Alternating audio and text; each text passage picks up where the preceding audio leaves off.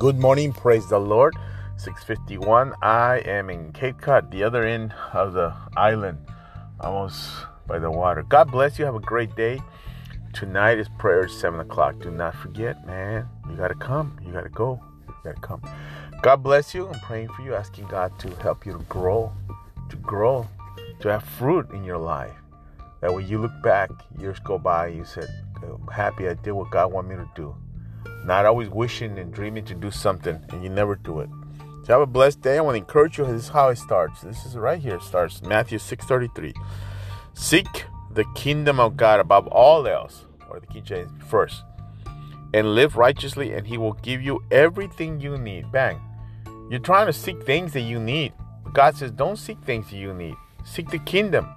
And all those things will be given unto you. This is how it starts, people. You got to start seeking. Some of you are seeking a better job, more money, more this, more that.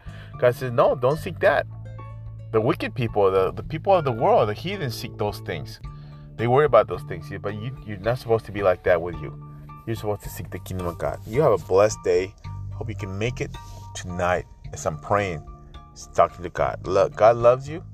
We love you. In Jesus' name, amen.